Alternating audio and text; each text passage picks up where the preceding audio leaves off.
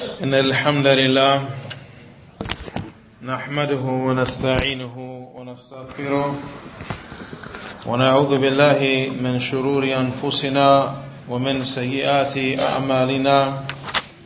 من يهده الله فلا مضل له ومن يذلل فلا هادي له. وأشهد أن لا إله إلا الله وحده لا شريك له. وأشهد أن محمدا عبده ورسوله صلى الله عليه وسلم. يا أيها الذين آمنوا اتقوا الله حق تقاته ولا تموتن إلا وأنتم مسلمون. يا أيها الناس اتقوا ربكم الذي خلقكم من نفس واحدة وخلق منها زوجها وبث منهما رجالا كثيرا ونساء. واتقوا الله الذي تساءلون به والأرحام إن الله كان عليكم رقيبا.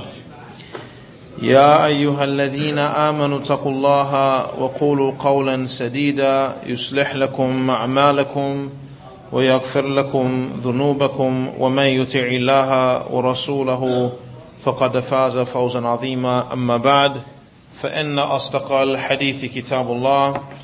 وخير الهدي هدي محمد صلى الله عليه وسلم وشر الأمور محدثاتها وكل محدثه بدعه وكل بدعه ضلاله Uh, we welcome the brothers and the sisters to the continuation of the explanation of the 40 hadith of Al-Imam Al-Nawawi rahimahullah ta'ala rahmatan wasi'ah. In the last class, we finished up the introduction and we entered into Al-Hadith Al-Awwal, the first hadith عن أمير المؤمنين أبي حفص عمر بن الخطاب رضي الله عنه قال سمعت رسول الله صلى الله عليه وسلم يقول انما الاعمال بالنيات وانما لكل امرئ ما نوى فمن كان فمن كانت هجرته إلى الله ورسوله فهجرته إلى الله ورسوله ومن كانت هجرته إلى ومن كانت هجرته لدنيا يصيبها أو امرأة ينكحها فهجرته إلى ما هاجر إليه. On the authority of the commander of the believers, Abu Hafs Umar ibn al-Khattab, may Allah be pleased with him, he said, I heard the messenger of Allah sallallahu alaihi wasallam say, indeed, the actions are based upon the intentions and every individual will get that which he intended. Therefore, whoever's migration was to Allah and His Messenger, then his migration was to Allah and His Messenger. And whoever's migration was to attain a worldly matter or to take a woman's hand in marriage, then his migration is to that which he migrated to. And this narration is agreed upon it is collected by Al-Imam Al-Bukhari rahimahullah and Imam Muslim in their collections of hadith. Now we mentioned that Umar bin Khattab radiallahu an, he is the close companion of the Prophet sallallahu alaihi wasallam. He is the second best Muslim after the Prophet Muhammad sallallahu alaihi wasallam. We have Abu Bakr radiallahu an, and then Umar radiallahu an. And this is based upon a narration where the people used to say in the presence of the Prophet sallallahu alaihi wasallam that the best of the Muslims after the Prophet Muhammad wasallam is Abu Bakr, and then you have Umar, and then Uthman. And this statement will be made or said in the presence of the Prophet ﷺ and he remained silent, which means that he approved of the statement. His silence was a silence of approval. So we say that Umar ibn al-Khattab, may Allah Azza wa be pleased with him, is the best of this Muslim ummah after the Prophet Muhammad sallallahu alaihi and Abu Bakr radiallahu anhu. And he has the title Amirul Mu'mineen, the commander of the believers, as he was the second rightly guided Khalifa from the Khulafa al-Rashideen al-Mahdiyin. And his Khilafah or his Caliphate, as will be translated into English, it lasted for ten and a half years. And he was killed unjustly by a Persian by the name of Abu Lu'lu al-Majusi while he was leading the people in the Fajr prayer. He came and he stabbed Umar ibn Khattab radiyallahu an. And we covered some of the virtues of Umar ibn Khattab from his virtues that Umar ibn Khattab radiyallahu an, he was muhaddath, one who he would speak with statements or words and then Allah will send revelation down, agreeing with that which Umar suggested or that which Umar said. And there are many examples for this. Also, Umar ibn Khattab radiyallahu an, the Prophet sallallahu wasallam in his dream seen a palace in paradise. And the palace belonged to Umar ibn Khattab. And the Prophet ﷺ mentioned that he would have entered into the palace to see what was inside, but he remembered the jealousy of Umar. So out of respect for Umar, he did not enter into his palace that was in the paradise, which is an indication that Umar himself will be in paradise. Also, there is a narration where the Prophet wasallam he's seen some men, and they had garments on, and some the garments will come down to the middle of their chest, some the garments will come down to the waist, some to the knees. But he's seen Umar ibn Khattab, and his garment was flowing, and he mentioned this to the companions that this is what he's seen in his dream, and the question was asked to him, "What is the interpretation of this?" And he mentioned that the garment represented religion. So Umar ibn Khattab, based upon the statement of the Prophet ﷺ from that which he's seen in his dream, and the dreams of the prophets of revelation, Umar ibn Khattab radiallahu an was a man who possessed a lot of religion. He was a man of religion. And there are many other uh, virtues for Umar ibn Khattab radiallahu an.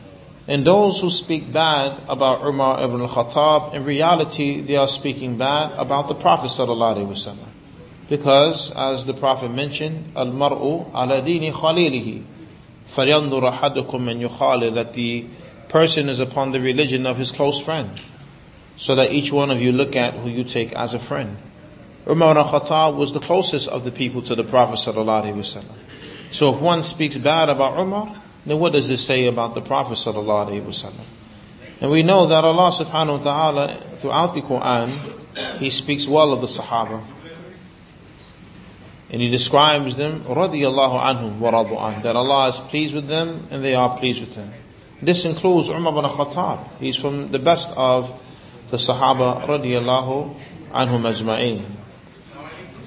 As for the narration, we covered that the narration is a proof for one of the greatest principles in the religion, and that is al-umur ala maqasidiha. That matters are based upon their intentions or the goals. And this hadith establishes that Allah Azza wa judges affairs based upon the intent that is behind it. And this principle, al-umur ala maqasidiha, this is one of the five major fiqh principles, and we covered five, al-umur ala maqasidiha, uh, al-mashaqqa tajlibu taysir, الضرر يزال اليقين لا يزول بالشك والعادة محكمة uh, الأمور على مقاصدها matters are based upon the intent this is proven by this hadith here then you have al-mashaqqa tajribu taysir, that whenever there is difficulty upon a Muslim, there's going to come a rule in Islam to remove that difficulty, to remove the hardship, to bring ease. Why? Because the religion of Allah is a religion of ease. As the Prophet ﷺ said, ad-deen yusr, that the religion is ease. So Allah Azza wa Jal, He doesn't want to place hardship upon us as His servants. As Allah mentions, يُرِيدُ اللَّهُ بِكُمُ الْيُسْرِ That Allah, He wants ease for you. وَلَا يُرِيدُ بِكُمُ الْعُسْرِ And Allah does not want difficulty and hardships for you. Uh, Adar al-Yuzal, harm is to be removed. This is one of the goals and intents of the religion to remove harm. Like in the narration where the Prophet sallallahu alaihi wasallam described the lowest branch of iman, uh, uh imatatul adha and tariq, to remove something harmful from the road. And also you have the, the statement of the Prophet sallallahu alaihi wasallam, la darar wa la dirar. There's to be no harm nor reciprocating harm. Then you have al yakin la yazul bishak, that certainty is not removed by doubt. And that is based upon the hadith where the man mentioned to the Prophet ﷺ that he will be in his salah and he will feel something in his stomach. And he would imagine that he has passed gas. And the Prophet ﷺ told him, don't leave the prayer until you hear something or you find a smell. Meaning that don't leave the prayer until you're sure that you have passed gas. So that proves that certainty is not removed by doubt because he's certain that he has wudu, but he has doubt whether or not he has broken his wudu. So in this case, you base your act upon that which you are certain about and you leave off the doubt. And the last matter, uh, al-ada muhakkama, that the customs of the people at times are used as judgment uh, you have, Barakallah fikum, Allah Azza wa Jal mentions regarding husband and wife, وَعَاشِرُهُنَّ بِالْمَعْرُوفِ And live with them in a manner that is ma'ruf. In the word ma'ruf, there's the word urf, which has the meaning of customs. So the scholars, they mention that Allah Azza commands the men to live with the women in a manner of kindness. And this will differ from custom to custom as long as it does not oppose the legislation of Islam. And likewise, the women are commanded to live with their husband in kindness. Now, Allah Azza wa Jal, He commands with sincerity. As He has stated in Surah Al-Bayyinah, verse number 5, وما أمروا إلا ليعبدوا الله مخلصين له الدين حنفاء and they were not commanded they meaning the previous nations before prophet muhammad sallallahu alaihi wasallam they were not commanded except to worship allah alone sincerely making the religion for him as monotheists so this matter of sincerity is something that is not only uh, or it was not only commanded or a command addressed to the Prophet Muhammad in this ummah, but it was a commandment that was addressed to the previous nations. And this here is an indication of the importance of sincerity, being that it is something that Allah commanded all of the prophets with, all of the messengers and their followers with. And we covered that having good intentions is very important in the religion. For having good intentions can cause the individual to reach the reward of the one who does good, even if the person himself has not carried out the good. And we covered the narration on the authority of Abi Kabsha al-Anmari, where he said that the Messenger sallallahu alaihi wasallam mentioned, إِنَّمَا الدُّنْيَا لِأَرْبَعَةِ نَفَرٍ That the life of this world is for four categories of people. عبد رزقه الله مالا وعلما فهو يتقي ربه فيه ويصل به رحمه ويعلم لله فيه حقا فهذا بأفضل المنازل The first category of people, a servant who Allah has given him wealth and Allah has given him knowledge. And he fears his Lord regarding that wealth. And he keeps the ties of kinship with that wealth and he knows the rights of Allah regarding that wealth, this individual, he has the best status.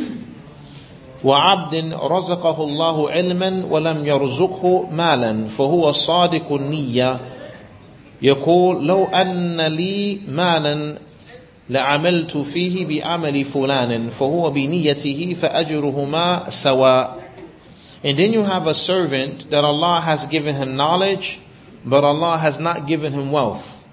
So the first individual, he has both. He has knowledge and he has wealth. And he does good by the wealth. The second individual, he has knowledge, but he doesn't have any wealth. But the Prophet says he is truthful in his intentions. The Prophet says, for who are. His, his intentions are true. And he says, if I had the money, I will spend it in the same manner that so and so spent it. Meaning, the first individual who has knowledge and wealth, who spends the wealth in a manner that is good. So he says, if I had the money, I would do the same thing that so and so did with the wealth, meaning I would do good with the wealth. The Prophet sallallahu alaihi wasallam, he says, for who will be niyatihi? He is held to account according to his intentions. فَأَجْرُهُمَا سَوَى And their reward is equal. Their reward is equal. And then he mentions وعبد رزقه الله مالا ولم يرزقه علما فهو يخبط في ماله بغير علم ولا يتقي فيه ربه ولا يصل فيه رحمه ولا يعلم لله فيه حقا فهذا بأخبث المنازل And then you have a servant, Allah has given him wealth, but Allah has not given him knowledge. And he squanders the wealth. He wastes the wealth. He uses the wealth in a manner that's not pleasing to Allah subhanahu wa ta'ala. And he does this without knowledge. And he doesn't fear Allah regarding the wealth. He doesn't keep the ties of kinship with the wealth. His family will be in need. He doesn't help them. His mother is in need. He doesn't keep the ties of kinship by helping his own mother. This is the type of individual that is being referred to here. And he doesn't know the right of Allah regarding the wealth. I mean, he doesn't pay zakat. He doesn't spend the money as Allah has commanded him to spend the wealth. So this individual, he has the worst status with Allah. وَعَبْدٍ لَمْ يَرْزُقْهُ اللَّهُ مَالًا وَلَا عِلْمًا And then you have the last category, a servant. Allah has not given him wealth, nor does he have knowledge.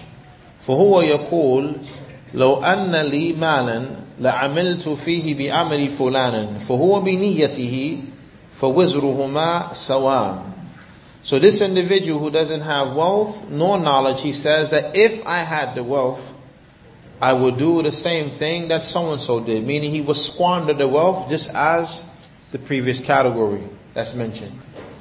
He will waste the wealth. He will not give Allah his right regarding the wealth and other than that.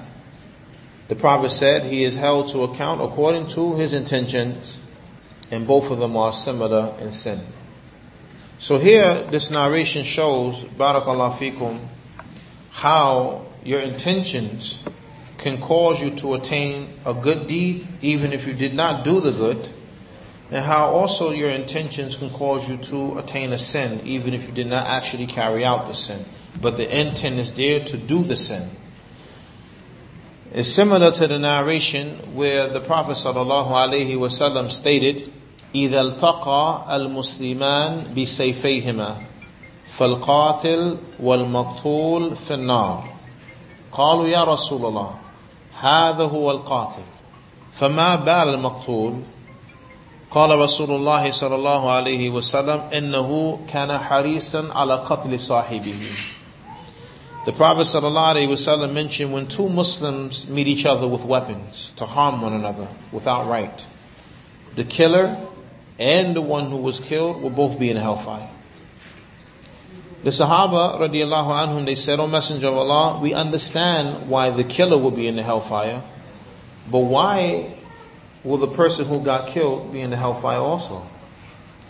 The Prophet sallallahu alaihi wasallam mentioned that he had the intentions to kill the other. He was trying to carry out the act of murder, but he was stopped. He was killed first, but his intent was there to kill the other. So Allah holds him to the account for his intentions. And what comes from this narration, the scholars they mention, that whenever a person has the intention to do evil, and he makes an effort to carry out the evil, but he is prevented from an outside circumstance, he gets the full sin. Like in the hadith, The killer and the killed are both in the hellfire. Whenever a person has the intention to do evil, and he makes an effort to do evil, but he stops himself out of the fear of Allah, this is the one who gets the reward. Like in the hadith, where the Prophet sallallahu alaihi wasallam mentioned the three men from Bani Israel who went into the cave seeking refuge from the rain. And then Allah decreed a boulder trapped them inside of the cave. Now they're in the cave, locked in with no provisions and no way of escape. So for sure, death will be upon them. So one of them said that nothing is going to save us from this situation except for a deed that we did for the sake of Allah and we mention it. So one of them, he said, Oh Allah, I had two parents and I used to care for them. And I would never feed my family except after feeding my parents. So one night I was busy working and I got to my parents late. But when I came to them, they were sleeping. He said, I told my wife to put the children to sleep and I waited by their bedside for them. Until morning when they got, then he gave them their provisions. He said, Oh Allah, if I did this for your sake, relieve us from the situation. The boulder moved a little bit, but not enough for them to get out. The second man, he says, Oh Allah, I hired a person to work for me. And we had a dispute. And he left without taking his wages. I took his money and I invested it until it became an abundance of livestock and servants. And then after some time, the man came back and said, Oh, so and so, give me what you owe me. And I said to him, everything in the valley is yours. And the man, he said, are you making mockery of me? He said, I'm not making mockery. Everything in the valley is yours. See, he could have lied and just gave him what he actually owed and then kept the investment or that which came, the profit from the investment. But he, no, he didn't do that. He told him take everything because it came from his wealth.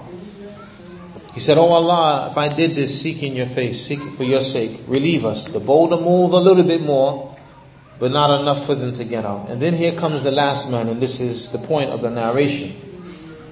He said, Oh Allah, I had a cousin that was dear to me, and I loved her like a man loves a man, or love, a man loves a woman, excuse me. He said, I wanted to be with her, but she refused. Yeah, not a man love a man, right? He said, I wanted to be with her, but she refused. But then hardships came upon her. She was in need of wealth. So I told her I would give her the wealth in exchange that she allows me to be with her, meaning in a prohibited manner, in a manner that is indecent. So he gave her the wealth. And then he said, I laid down upon her, and then she said, Ittaqillah. Fear Allah. وَلَا تَفُضْ الْخَاتِمِ إِلَّا بِحَقِّي And don't break the seal except with his right. Meaning, don't, don't have relations with me except that we are married. Fear Allah. He said, I got up and I left her with the money. He said, Oh Allah, if I did this for your sake, relieve us of this situation. And the boulder, it moved. Alhamdulillah, they got out. Now he said they got out, they was hugging each other, you know, being happy, you know, something like that. You're going to be extremely happy you escaped a, uh, a near death situation. But the point here is that he made the effort to do the evil. He gave her the wealth and he actually laid on top of her. But when she reminded him about Allah, he stopped due to the remembrance of Allah. This person is rewarded. But if a person was in that situation, and then he heard somebody coming and he got up because he, he didn't want to get be seen with her and he runs off. Was that for the sake of Allah? No. So there's no reward in that situation. But rather, he gets a sin because his intent was to carry out the act. No. This hadith is a tremendous narration and it is half of the legislation, as the scholars they say.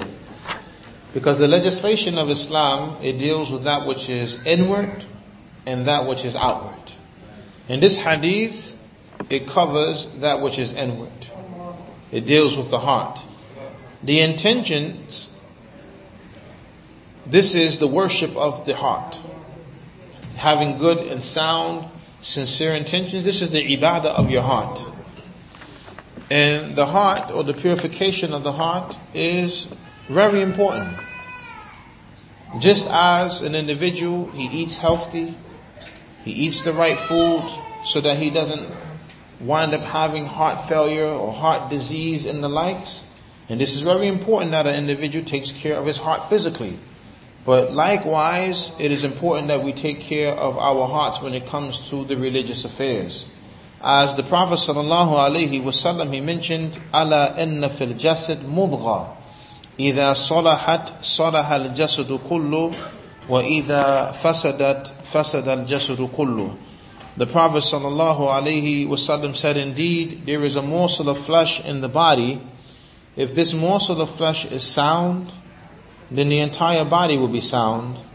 And if this morsel of flesh is corrupted, then the entire body will be corrupted. Indeed, it is the heart. So this shows the importance of the heart when it comes to your life, your speech, your actions. So if the heart is pure, then your speech will be pure, your actions will be pure. But when we find there being some corruption in our speech, there being corruption in our actions, then this is an indication of there being corruption in the heart.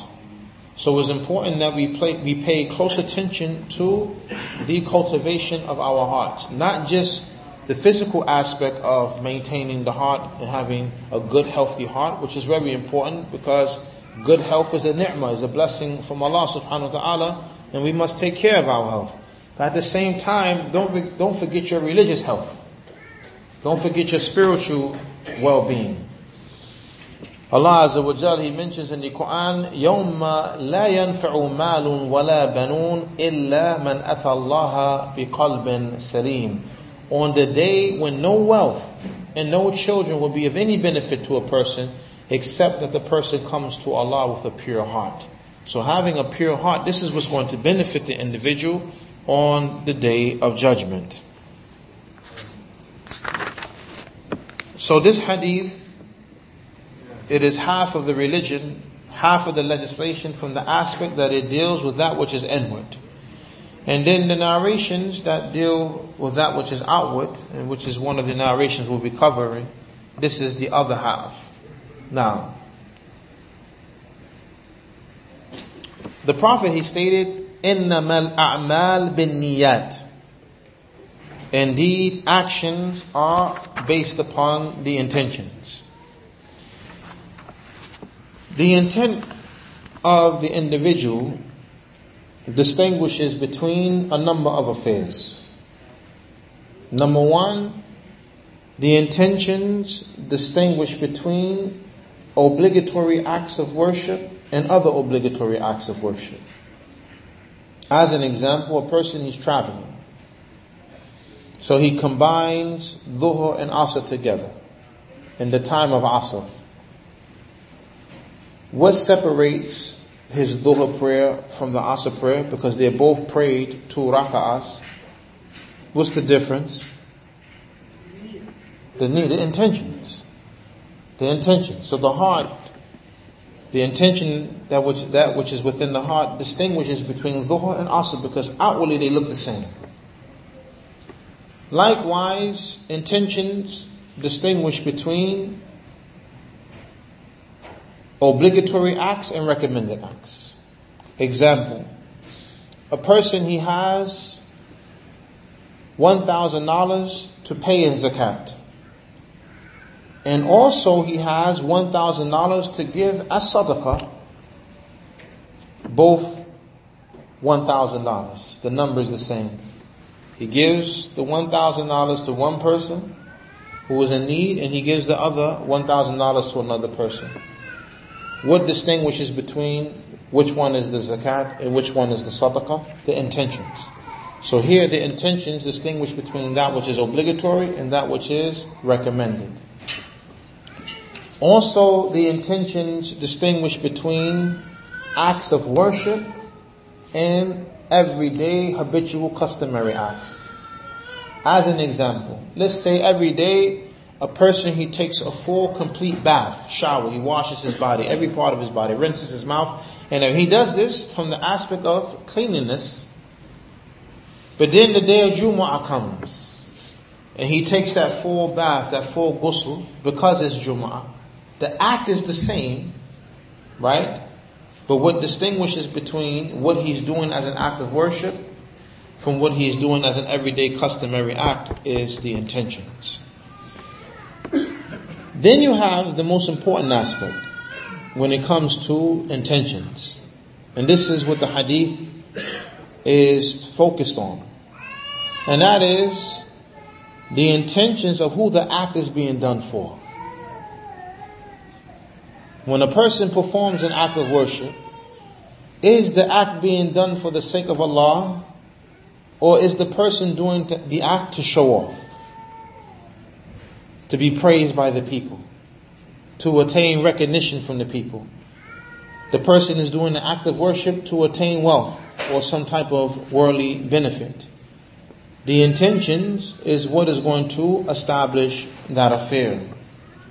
So when the Prophet ﷺ said, indeed, actions are based upon intentions,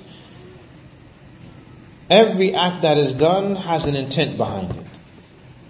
And some of the scholars have mentioned that it is impossible for a person to do something except that there is an intention behind what he does or what he says.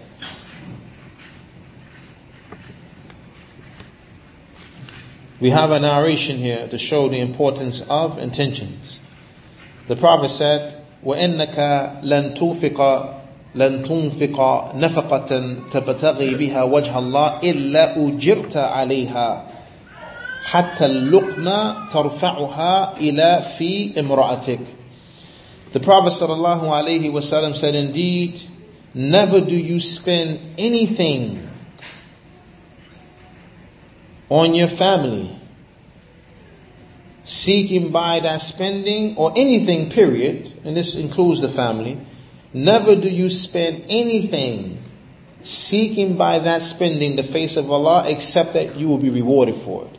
See the, the shahid here, or the point here, tabtaghi biha wajh Allah. You're seeking the face of Allah. So you're spending something, but the intent behind your spending is to please Allah. So you're not just spending. Even to the point, the morsel of food that you raise up to the mouth of your wife. So when you go food shopping for your family, make sure your intentions when you're in the supermarket is that you are pleasing Allah by taking care of your family. Don't let the intent be, I'm going to get the bacon and the eggs because I'm tired of hearing her saying she want bacon and eggs in the morning. so you, what else you want? And you're just going down a list to be, make her quiet. Don't let that be your intentions.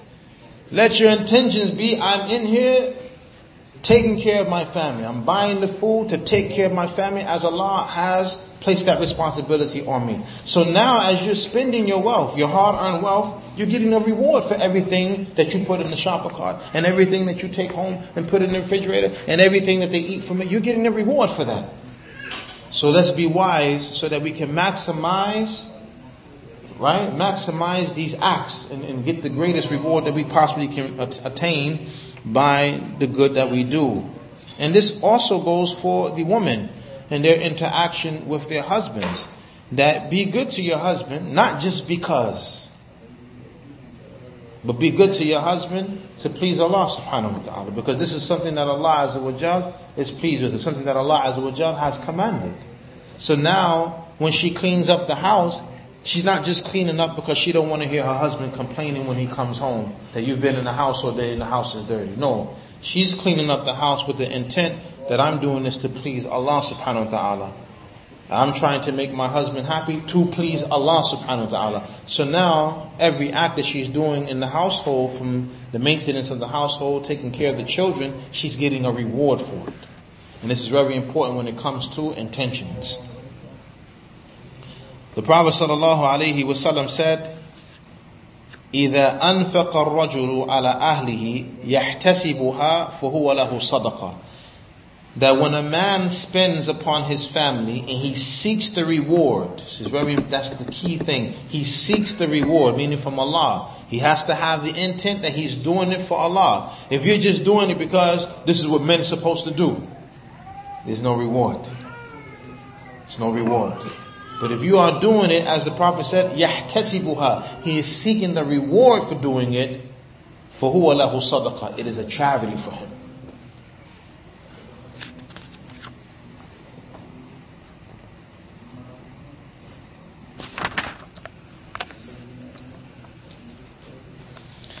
Now, so actions are based upon the intentions. And every person will get that which they intended. So if a person intends good, inshallah ta'ala, he will receive good. And if a person intends evil, then for him is evil. This narration, however, does not mean that good intentions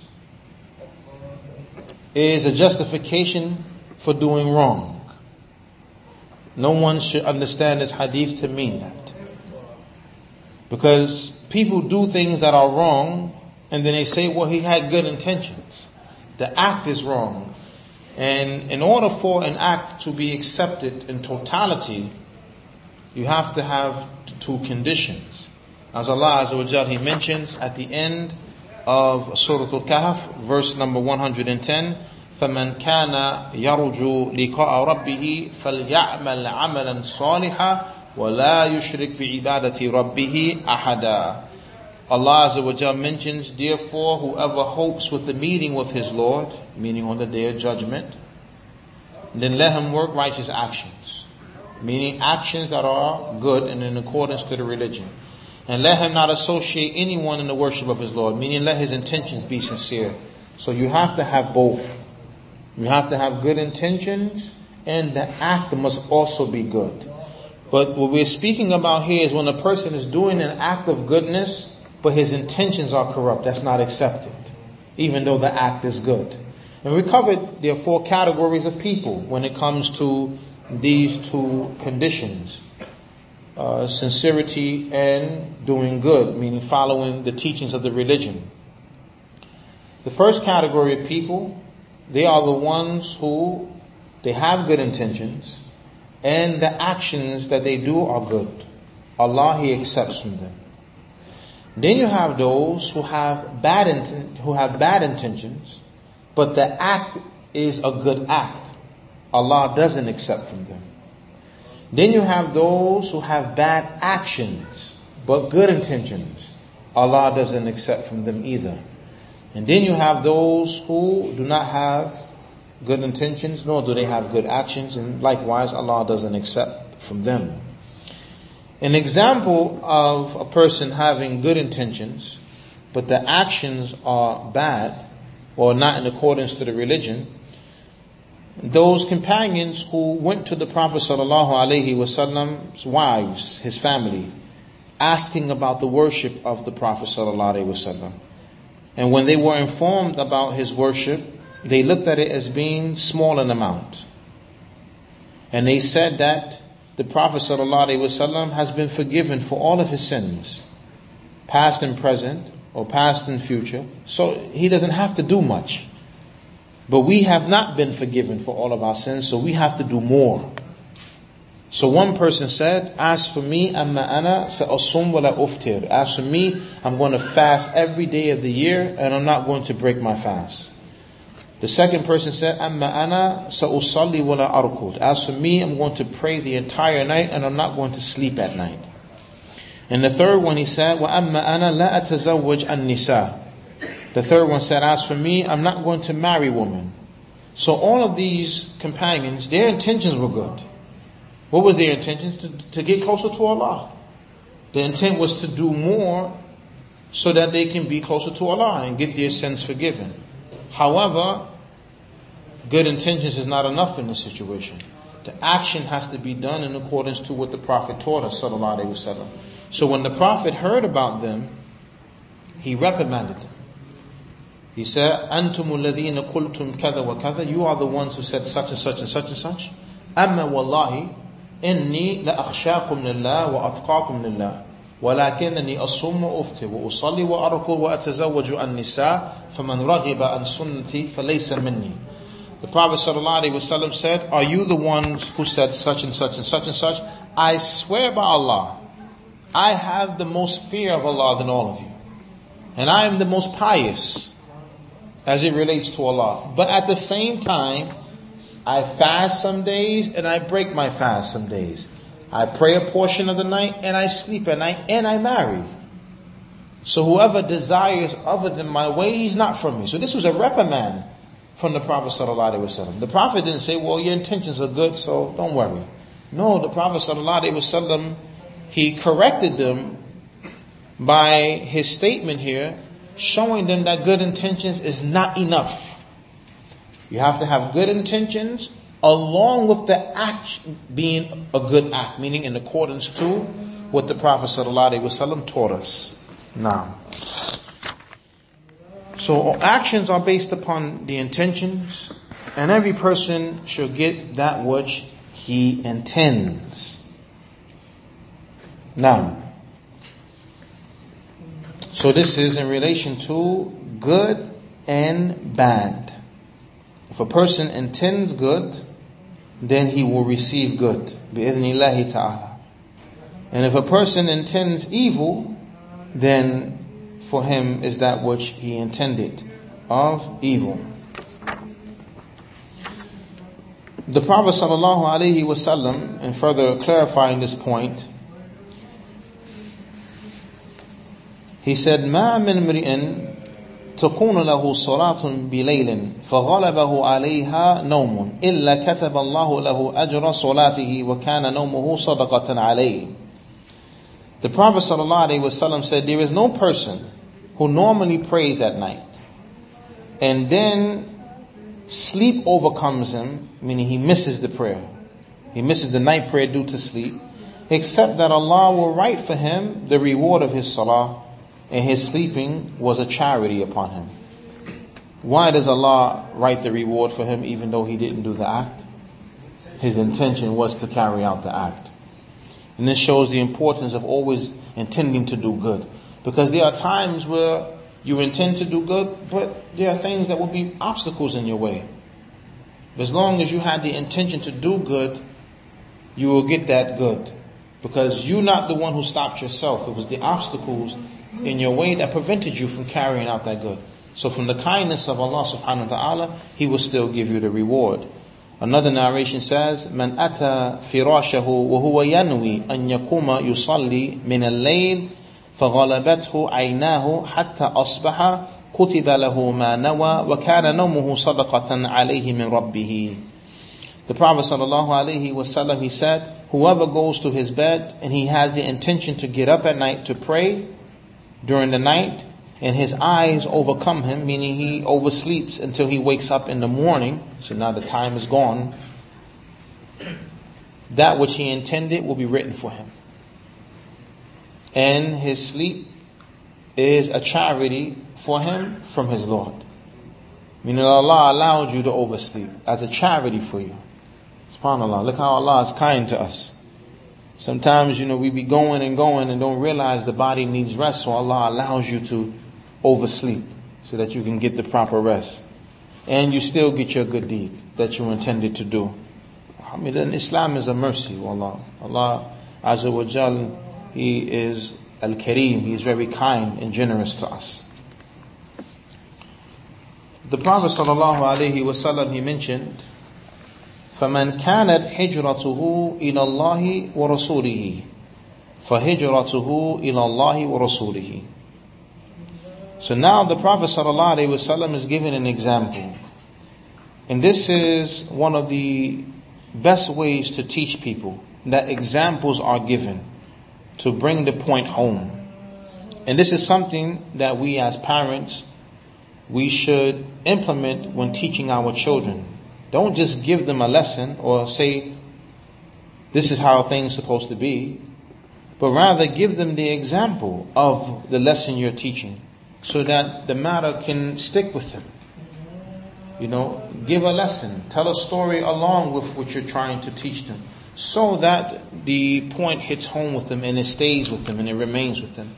And throughout the Quran, we have examples being given. And that's for people to have comprehension and understanding. And throughout the sunnah of the Prophet ﷺ, he gave many examples.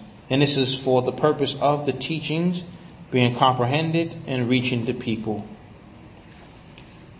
So the Prophet said, whoever's migration is to Allah and His Messenger, then his migration is to Allah and His Messenger.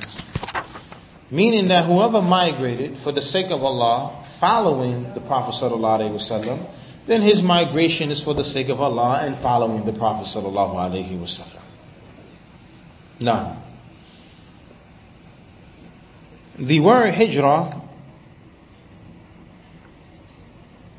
in the language means a tark, abandonment.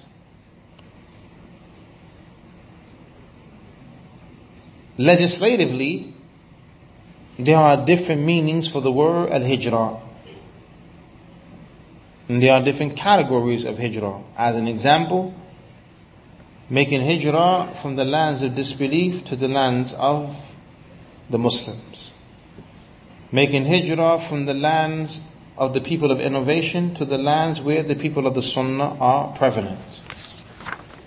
Or making hijrah from the lands of sin to lands where the people are upon the obedience of Allah subhanahu wa ta'ala. Also you have making hijrah from acts of disobedience. And this type of hijrah, everyone has the ability to do. One may not be able to travel from one land to another land for a better living. From one locality to another for better living. But one type, one category of hijrah that we all have the ability to do is what the Prophet sallallahu alaihi wasallam he said, وَالْمُهَاجِرُ مَنْ هَجَرَ مَا نَهَى اللَّهُ عَنْهُ And the migrant, the one who makes hijrah, is the one who makes hijrah from that which Allah has prohibited. That hijrah we all have the ability to do. And that's something that is binding upon each and every one of us. That we make hijrah from the haram. Everyone is not going to be able to go to a different land and live his life and take up his, take his family and find a better living somewhere else. Everyone is not going to have that ability. But everyone does have the ability to leave off the haram. And where does that come from? The statement of the Prophet sallallahu alaihi wasallam, إذا أمرتكم بشيء فأتوا منه ما استطعتم وإذا نهيتكم عن شيء فاجتنبوه The Prophet sallallahu alaihi wasallam he said he said when I command you to do something, do it as much as you are able to do. And when I prohibit you from something, stay away from it. Look at the difference here. When it comes to commandments, the Prophet connected to it capability. إذا أمرتكم بشيء فأتوا منه ما استطعتم. When I command you to do something, do it as much as you're able to capabilities connected to carrying out commandments, carrying out obligations. Like the hadith, صلي قائما فإن لم تستطع فقائدا فإن لم تستطع فعلى الجنب. Pray standing. If you don't have the ability to pray standing, then what? Pray sitting. And if you don't have the ability to pray sitting, then pray on your side. See, standing is an obligation, is a command. But if you can't stand, you sit. In this case, sitting will be an obligation, but if you can't sit, you lay down. So, carrying out commandments are based upon capability. Like, as an example, the command to pay zakat. But if you are poor and don't have wealth, you're not obligated to pay.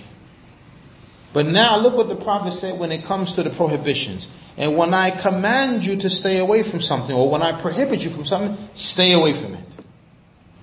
If you notice here, the Prophet did not say Stay away from it as much as you are able to.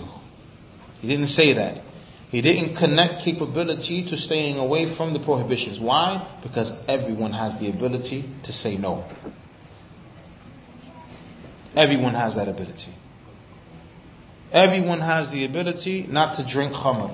Everyone has the ability not to commit zina. Everyone has the ability not to indulge in riba. Everyone has the ability not to harm people with your statements or with your actions. We all have that ability. The problem is the weakness that we have within ourselves that opens up that door for us to fall into the things that Allah and His Messenger prohibited. And may Allah Azza wa strengthen us and make us better Muslims. Ameen.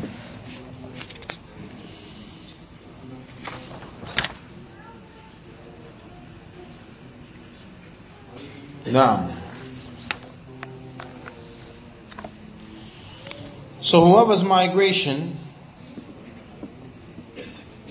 is to Allah and His Messenger, then his migration is to Allah and His Messenger. So the person here in this situation, he has correct intentions. That he is migrating for the sake of Allah, following the Prophet sallallahu alaihi wasallam. Then the Prophet sallallahu alaihi wasallam mentions after that, and whoever's migration was to attain a worldly affair or to take a woman's hand in marriage, then his migration is to that which he migrated to. Now here is when the intentions are corrupted. The act outwardly is correct. A person migrating from Mecca to Medina. This is this outwardly this act is good. But when the person his intent was not the sake of Allah and following the Prophet wasallam, but his intention was to attain a worldly matter, to attain some type of financial gain, or to marry a woman. That's the reason why he, he migrates. The Prophet said his migration is to that which he migrated to. The Prophet did not repeat the worldly matter and to take a woman's hand in marriage to show that this is something that is despicable, that a person does an act of worship for the world. Worship is for Allah, not to attain money or dunya or to get married. Your worship, my worship, everyone's worship has to be for the sake of Allah. Allah created us to worship Him. As Allah mentions, وَمَا خَلَقَتُ الْجَنَّ وَالْإِنسَ إِلَّا لِيَعْبُدُونَ I have not created the jinn nor the mankind except to worship me. So all worship is for Allah. Never should the case be that a person is doing worship for other than Allah subhanahu wa ta'ala. The Prophet sallallahu alaihi wasallam mentioned that Allah said, and this is al hadith al Qudsi, أنا أغنى الشركاء عن الشرك فمن عمل عملا أشرك فيه معي غير تركته وشركه The Prophet sallallahu alaihi wasallam said that Allah said, I'm the most independent from having partners associated with me. Meaning Allah has no partners. So whoever does an action, and within that action he makes a partner for me, I abandon him and his act. Allah rejects it because that act of worship wasn't for him alone. So it's important that whenever we do of ibadah, of worship, the worship has to be for Allah subhanahu wa ta'ala alone. There is a story where it is stated that a man wanted to marry a woman by the name of Umm Qais. And she said to him that if you want to marry me, you have to migrate. So he migrated. And he became known as Muhajir Umm Qais the one who, who migrated to marry Umm Qais. Some have mentioned that this is the reason behind the hadith, but there is nothing actually establishing that with certainty. But the hadith is applicable to that situation. Because the migration wasn't for the sake of Allah following the Prophet but it was to take the woman's hand in marriage. This hadith also shows that one of the obstacles and distractions between a person and Allah is the dunya.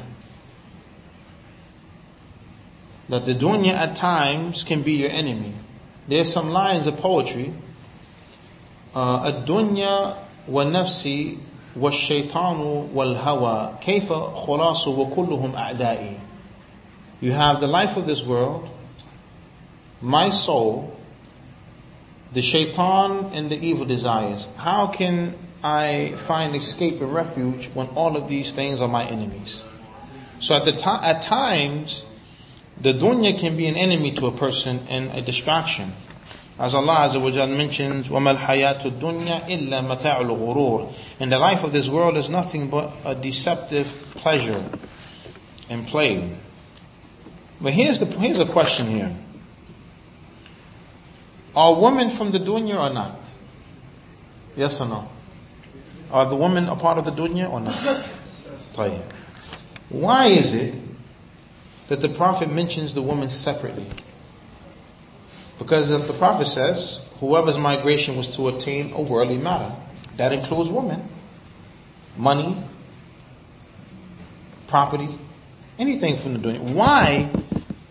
Or to take a woman's hand in marriage. Why mentioning the woman separately? No, no, the women are from the dunya. Men love money. Men love homes. Men love horses. Men love cars.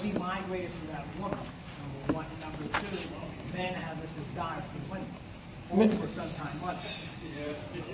well, if you ain't got the money, maybe. A lot of the women say no money, no honey today, right? I don't understand. Uh, so what you have to say? Why, why the mentioning of them separately? I would say because women is a great fitna for the male. Ah, what'd you say?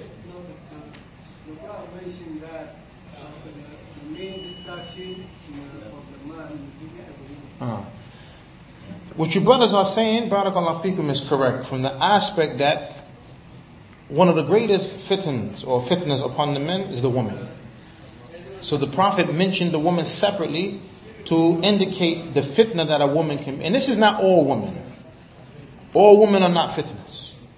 Because the Prophet ﷺ said, "Ad-dunya mata' wa khayru mata' ad-dunya al-mar'atu salihah." That the life of this world is a commodity, but the best thing in this world is the righteous woman. So not all women are fitnas But many are. As the Prophet ﷺ said, ما تركت فتنة أشد على الرجال من النساء. The Prophet ﷺ said, I have not left behind me a fitna, a trial, a tribulation more severe upon the men than the woman. So, as the Prophet ﷺ mentioned, اتقوا الدنيا واتقوا النساء Fear, fear the dunya and fear the woman. See, again, another narration where the Prophet mentions them separately. Because of the great fitna that a woman can cause upon a man. You know, and there's one narration where the Prophet ﷺ mentioned that he has not seen anyone that can cause a strong-minded man to lose his way more so than one of the women. So brothers, be careful, preserve your deen, and do not allow yourself to be put to trial and tribulation in your religion over a woman. Over nothing, but especially the woman. Especially the woman. Because an individual chasing after a woman can be the cause of him leaving the path of Allah subhanahu wa ta'ala.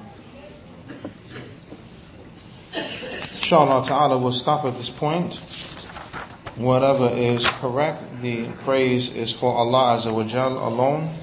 And whatever is incorrect, it is from myself. سبحانك اللهم وبحمدك أشهد أن لا إله إلا أنت استغفرك وأتوب إليك